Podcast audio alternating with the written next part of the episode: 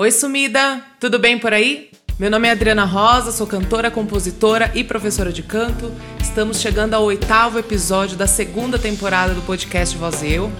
O tema de hoje é respiração, fonte e filtro.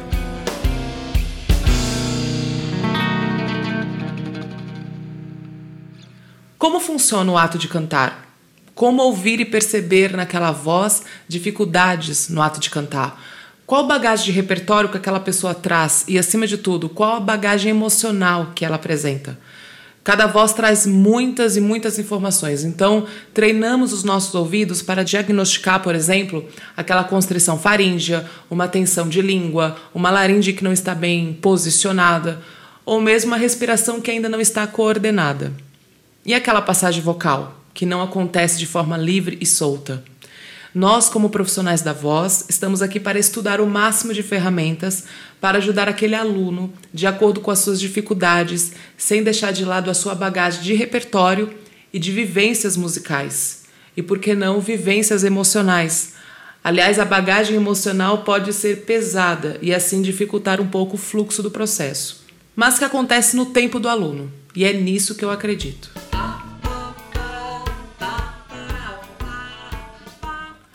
Hoje quero falar de forma geral sobre respiração, fonte e filtro. E já deixando informado para vocês que nos próximos capítulos 9, 10 e 11 pretendo aprofundar mais cada tópico e assim entender de vez como o nosso sistema é complexo. E um movimento, por exemplo, de língua já interfere em todo o sistema. Sim, Brasil, é exatamente sobre isso. Nós, professores de canto, somos o ouvido de fora daquele aluno. Estamos aqui para orientar e também ensinar o aluno a perceber a sua própria voz, o seu próprio corpo. E claro que quanto mais informações aquele aluno tiver, é claro, né, gente? Respeitando o que chamamos de curva de aprendizagem, mais ferramentas o aluno terá para se autoajustar. Porque sim, eu penso em cantores independentes em sua técnica e performance, e o professor como um ponto de segurança para auxiliar no que for preciso. Estou aqui para incentivar que o aluno se grave e se ouça e perceba o seu corpo durante o seu canto. Cante na frente do espelho, perceba os movimentos do corpo, da região dos lábios, os ombros estão subindo. Como está a respiração? Hum, muita coisa, né? Quanto a isso, nós professores estamos aqui para orientar. Mas você consegue pelo menos focar em uma coisa? Por exemplo, estou conseguindo manter a postura ensinada enquanto eu canto? Já é muita coisa, viu? Treinar a sua interpretação, Vou cantar em pé ou sentado? Vou olhar para o público em quais momentos? Vou abrir os braços? Como vou ocupar o espaço do palco? Como vou trabalhar a dinâmica vocal nessa canção? Como deixar meu corpo solto e presente em minha apresentação? São muitos assuntos, né? Então, continuando, vamos falar sobre respiração. A respiração gerenciada e treinada favorece ao cantor um canto livre, sem tensões exageradas. Trabalhamos com três variantes, que são fluxo, pressão e volume, e vou aprofundar mais no próximo episódio. A gente inspira e é na expiração que a voz acontece.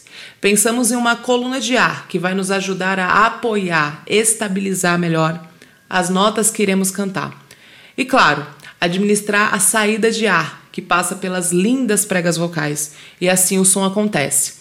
Depois, indo ao trato vocal, onde temos nossos articuladores. A fonte a região laríngea, musculatura intrínseca da laringe, e é nesse momento que falamos das pregas vocais. Sabemos que elas alongam e encurtam, e abrem e fecham. Sabemos dos coeficientes de fechamento das pregas vocais. Falamos de modo de fonação, lembra? Enfim, iria aprofundar mais no episódio 10. Aguardem. E para finalizar, você gosta do timbre da sua voz? Gosta como ela ecoa aqui fora? Porque se você não gosta, saiba que pode ser que você não esteja manipulando de uma forma mais satisfatória o som que você produz. Vamos falar dos articuladores e você vai entender melhor o que eu estou dizendo no episódio 11. Precisamos trabalhar, controlar, ajustar esses três sistemas. Fácil? Nunca foi, não é mesmo?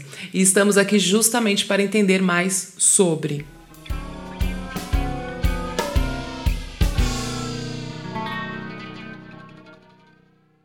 Estamos nos encaminhando para o final da segunda temporada e temos alguns capítulos ainda pela frente. Se eu conseguir convencer alguém que ama cantar a procurar as suas aulas de canto e retomar a esse sonho, já me sentirei muito feliz, porque entendemos que cantar é uma habilidade possível de ser aprendida. E esse é o objetivo do podcast: deixar essa mensagem para você. Desde já, obrigada por estar aqui neste espaço de escuta. Os capítulos são quinzenais, ou seja, dois por mês. Já fica o meu convite para me seguir no Instagram, no perfil voz e eu. E sim, por lá que eu também divulgo meu trabalho como professora de canto. Pretendo abordar muitos temas relacionados à voz, lá no Insta e aqui também. A sua presença é muito importante nessas redes sociais. Aguardo seus directs no Instagram, me dando um feedback sobre este capítulo. Meu nome é Adriana Rosa e até o próximo episódio. Este podcast foi editado por Sidney Raposo.